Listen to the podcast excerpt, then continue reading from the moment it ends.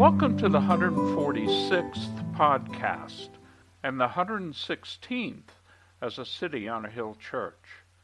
Pastor Michael Clark delivers a powerful message on the right to life for all of us, the born as well as the unborn. A part of this message highlights a moment of historic significance the appearance of a sitting President of the United States at the Right to Life March in Washington, D.C. on January 24, 2020. Both Pastor Mike's and the President's message will stir within you long after the actual message ends.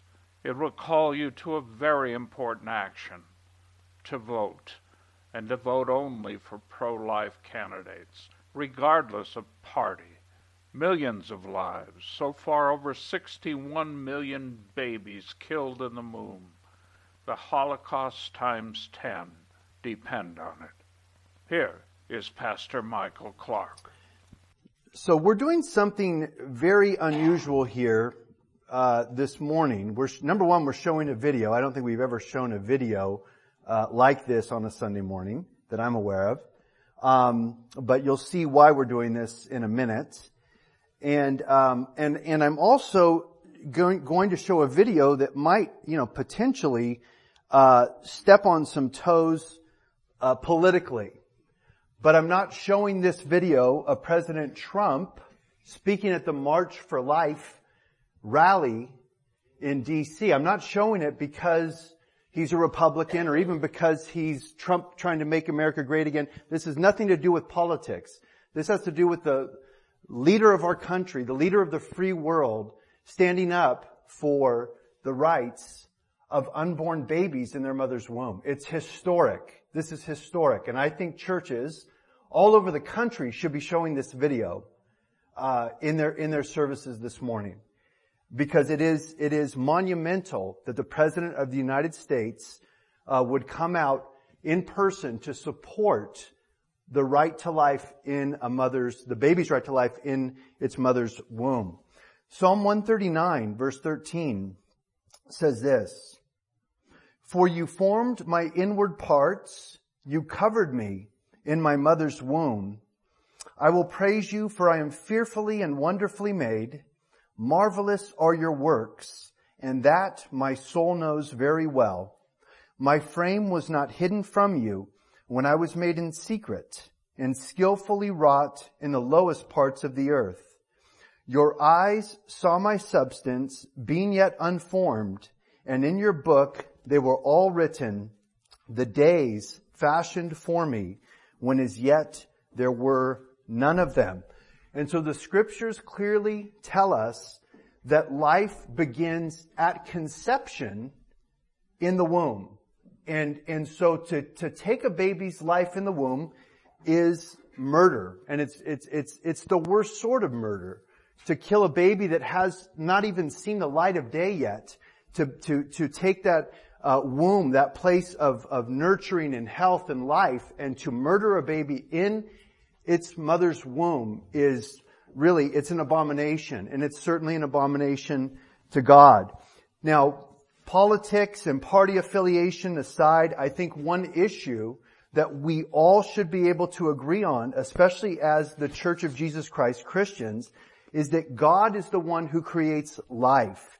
And Jesus, Jesus, listen to this guys, Jesus would never agree with killing a baby in its mother's womb.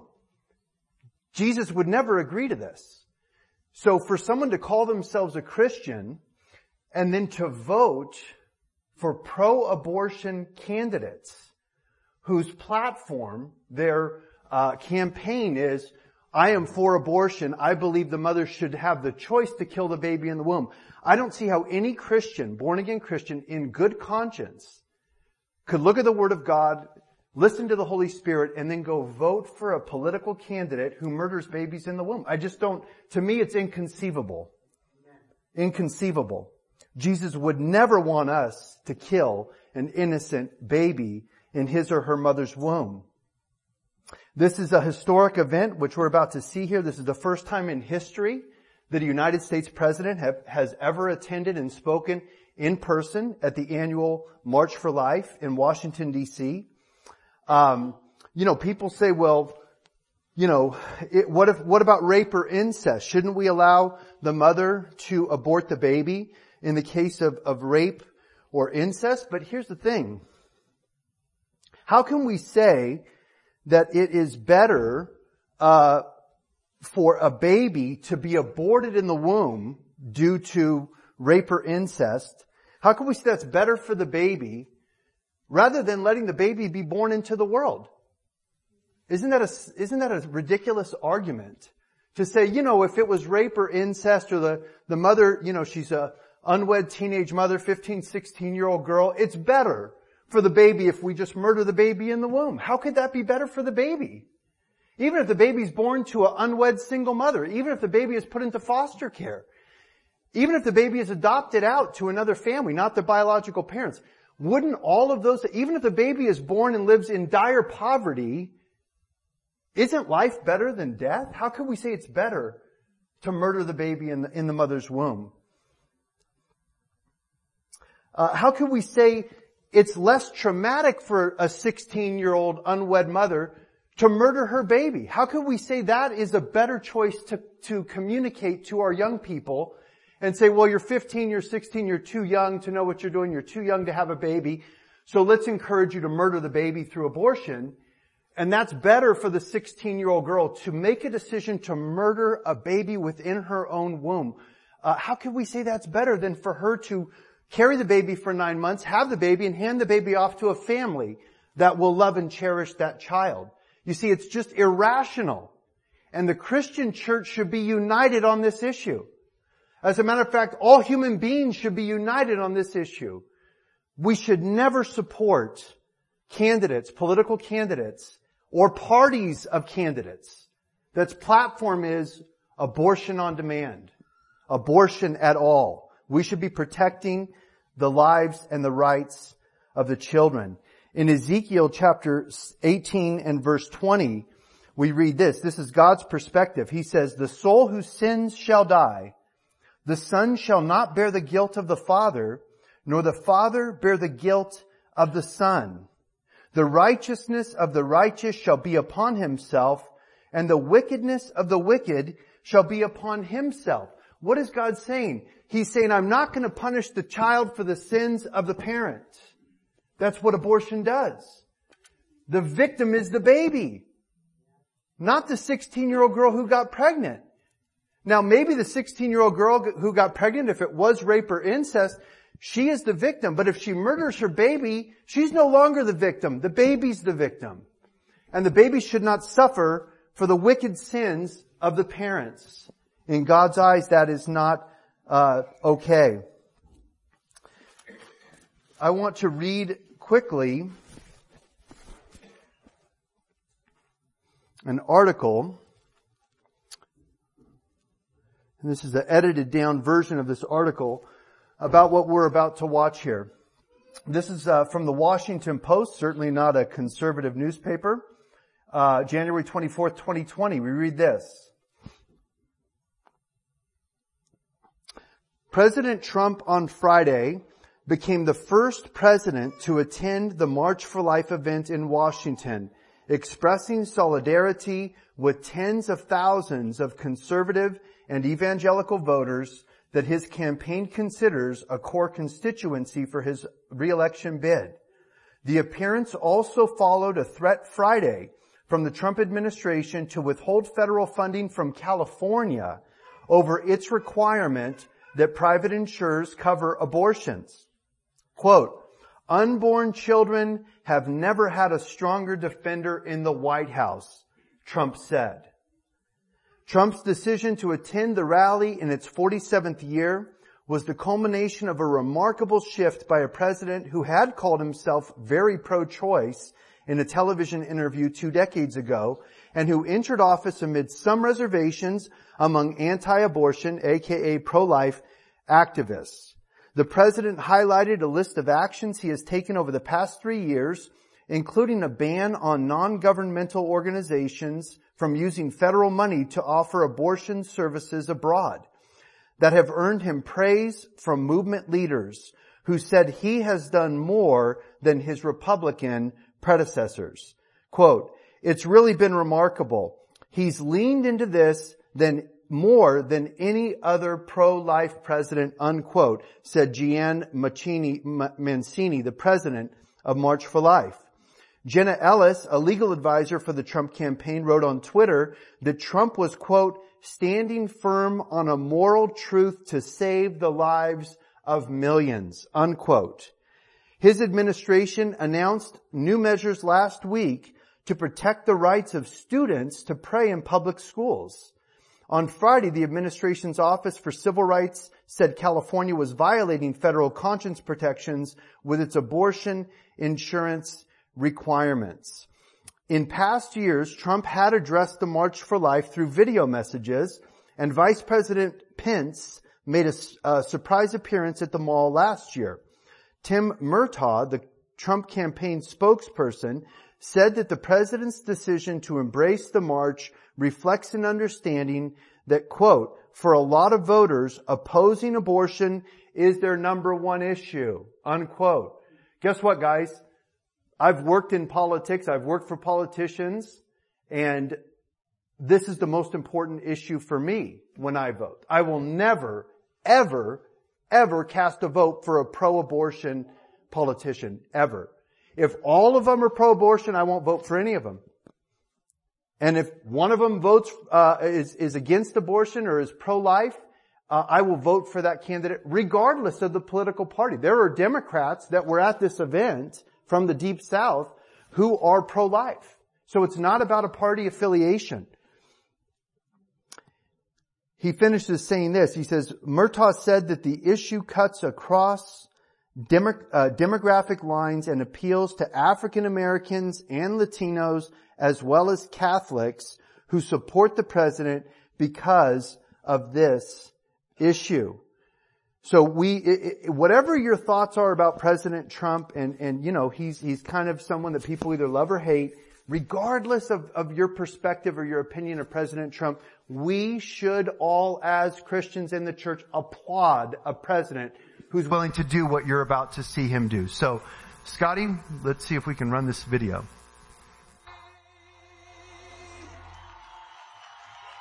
Well, thank you very much, and thank you, Jeanne. It is my profound honor to be the first president in history to attend the March for Life.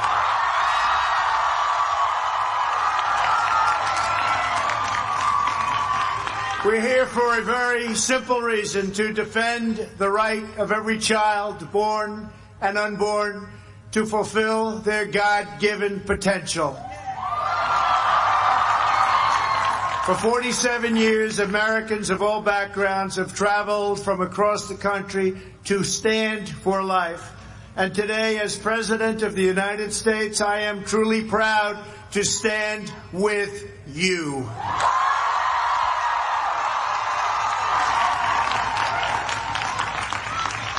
I want to welcome tens of thousands. This is a tremendous turnout tens of thousands of high school and college students who took long bus rides to be here in our nation's capital.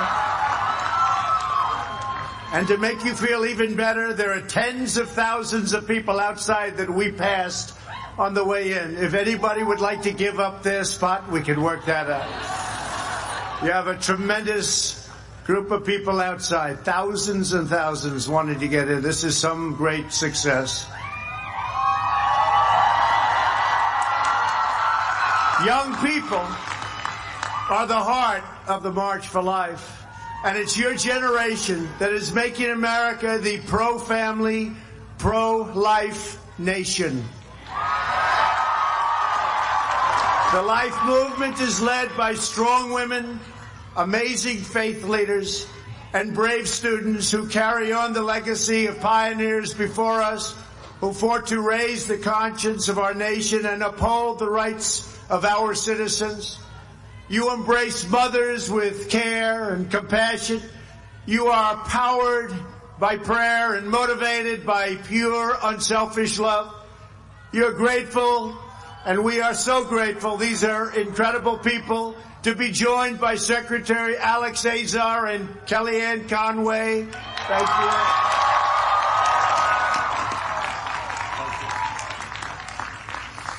And thanks also to Senators Mike Lee and James Lankford who are here. James, Mike. Thank you, fellas. And Representatives Steve Scalise, Chris Smith, Ralph Abraham, Warren Davidson, Bob Latta, John Joyce, Lloyd Smucker, Brian Fitzpatrick, and Brad Wenstrup. Thank you all. And I have to say it, I look at it, I see it exactly. We have many, many more politicians in the audience, but if you don't mind, I won't introduce them all. All of us here today understand an eternal truth. Every child is a precious and sacred gift from God.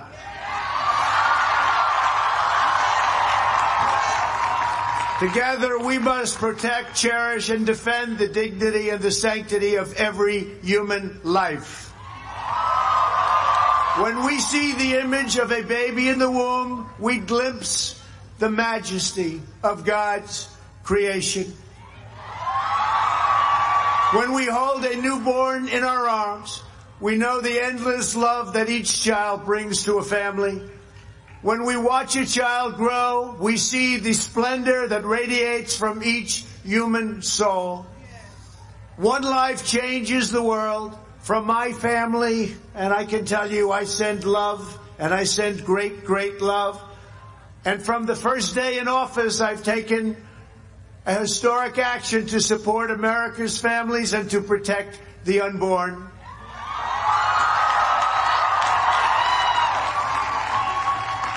And during my first week in office, I reinstated and expanded the Mexico City policy and we issued a landmark pro-life rule to govern the use of Title X taxpayer funding. I notified Congress that I would veto any legislation that weakens pro-life policies or that encourages the destruction of human life.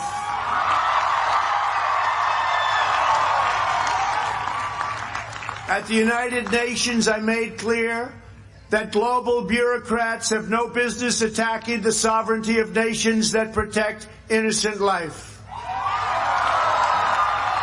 Unborn children have never had a stronger defender in the White House.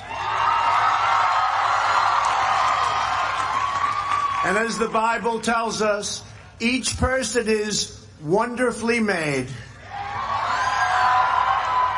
We have taken decisive action to protect the religious liberty. So important, religious liberty has been under attack all over the world and frankly very strongly attacked in our nation. You see it better than anyone, but we are stopping it and we're taking care of doctors, nurses, teachers, and groups like the Little Sisters of the Poor. We are preserving faith-based adoption. And to uphold our founding documents, we have confirmed 187 federal judges who applied the Constitution as written, including two phenomenal Supreme Court justices, Neil Gorsuch and Brett Kavanaugh. We are protecting pro-life students' right to free speech on college campuses. And if universities want federal taxpayer dollars, then they must uphold your First Amendment right to speak your mind. And if they don't, they pay a very big financial penalty, which they will not be. Sadly, the far left is actively working to erase our God-given rights, shut down faith-based charities, ban religious believers from the public square, and silence Americans who believe in the sanctity of life.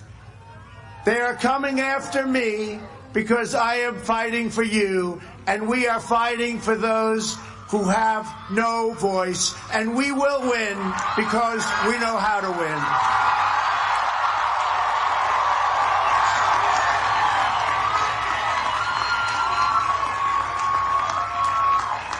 We all know how to win. We all know how to win. You've been winning for a long time. You've been winning for a long time. Together we are the voice for the voiceless. When it comes to abortion, Democrats is, and you know this, you've seen what's happened. Democrats have embraced the most radical and extreme positions taken and seen in this country for years and decades and you could even say for centuries.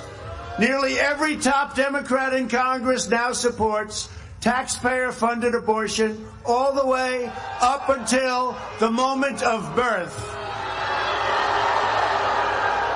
Last year, lawmakers in New York cheered with delight upon the passage of legislation that would allow a baby to be ripped from the mother's womb right up until delivery. Then we had the case of the Democrat governor in the state of Virginia, the Commonwealth of Virginia. And we love the Commonwealth of Virginia, but what is going on in Virginia?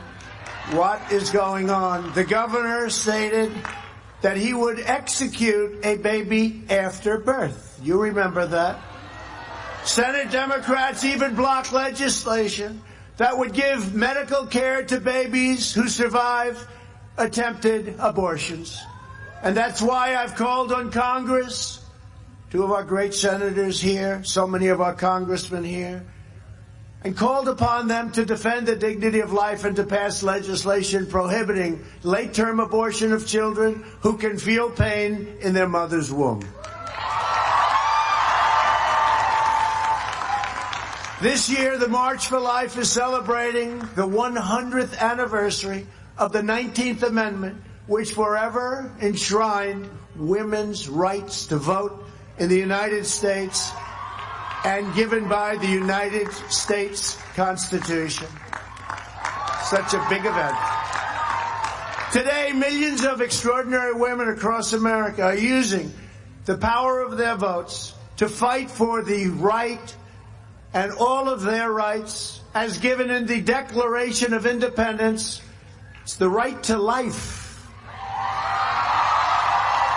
To all the women here today, your devotion and your leadership uplifts our entire nation, and we thank you for that.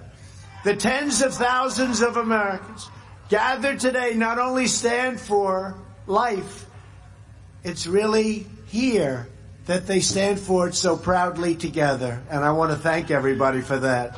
You stand for life each and every day. You provide housing, education, jobs, and medical care to the women that you serve. You find loving families for children in need of a forever home. You host baby showers for expecting moms. You make, you just make it your life's mission to help spread God's grace. And to all of the moms here today, we celebrate you and we declare that mothers are heroes.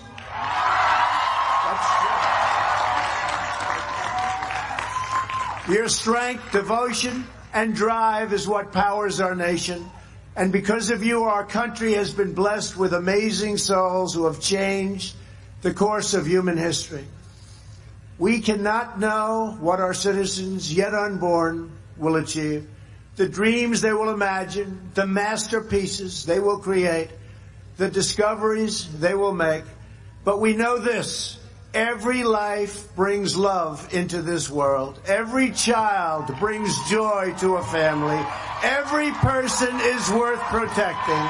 And above all, we know that every human soul is divine and every human life, born and unborn, is made in the holy image of Almighty God.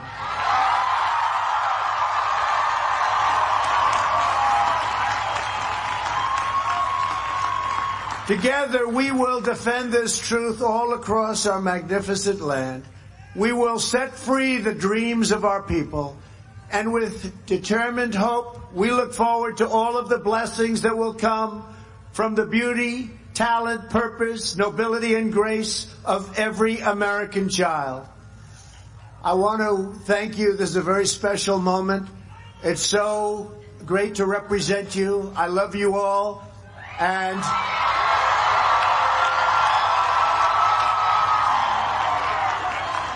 And I say with true passion, thank you, God bless you, and God bless America. Thank you all. Thank you.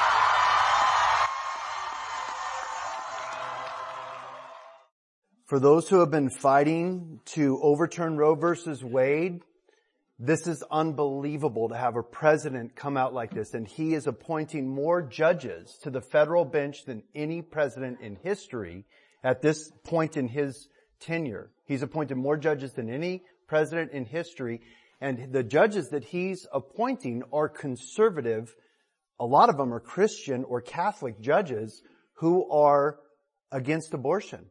And there's a very real possibility because of this president, whatever you think of him, there's a very real possibility that Roe versus Wade will be overturned because of President Trump's judicial appointments to the Supreme Court. That's huge, guys. It's huge. So I want to encourage you to vote for candidates. Number one, I want to encourage you to vote. Your vote matters. Your vote counts. Even in California, your vote counts. Uh, if we, you know, if we got 51% of uh, the Christians uh, uh or 51% of the Californians to vote, uh, we will change the government in Sacramento, who will change the laws of our state. It's never too late to put new people into office. So I want to encourage you to register to vote. I encourage you to make sure that you you do vote and that you never vote for a pro-abortion candidate. If there's two people running for office, they're both pro-abortion, I would not vote for either one of them. If there's two candidates, they're both against abortion, well then look at the other issues that they stand for as well. And have your Bible there and try and find the most uh, biblically uh, accurate, the one that Jesus uh, would endorse, that Jesus would support. Uh, and I would say never vote for a politician who is pro-death or pro-abortion. Every child deserves the right to live, to life, as President Trump said, uh, versus being murdered in its mother's womb. And this is enshrined, guys. This is enshrined in our founding document of our country in the U.S. Declaration of Independence. Quote, we hold these truths to be sacred and undeniable, that all men are created equal and independent, that from that equal creation they derive rights inherent and inalienable, among which are the preservation of life and liberty and the pursuit of happiness. These children have a right to life. They have a right to life, endowed and enshrined in our Constitution, endowed by their Creator. And so the church needs to wake up. The church needs to get involved in this process. Christians need to vote, and uh, and we need to pray that God would continue uh, to raise up leaders in our country who are going to fight for the lives and the rights of the unborn. Let's pray. Father, thank you so much for uh, this monumental speech by our president. We thank you, Lord, that he is uh, working to appoint judges who are conservative, who are Christians, who are Catholics, who are pro-life, and who are anti-abortion.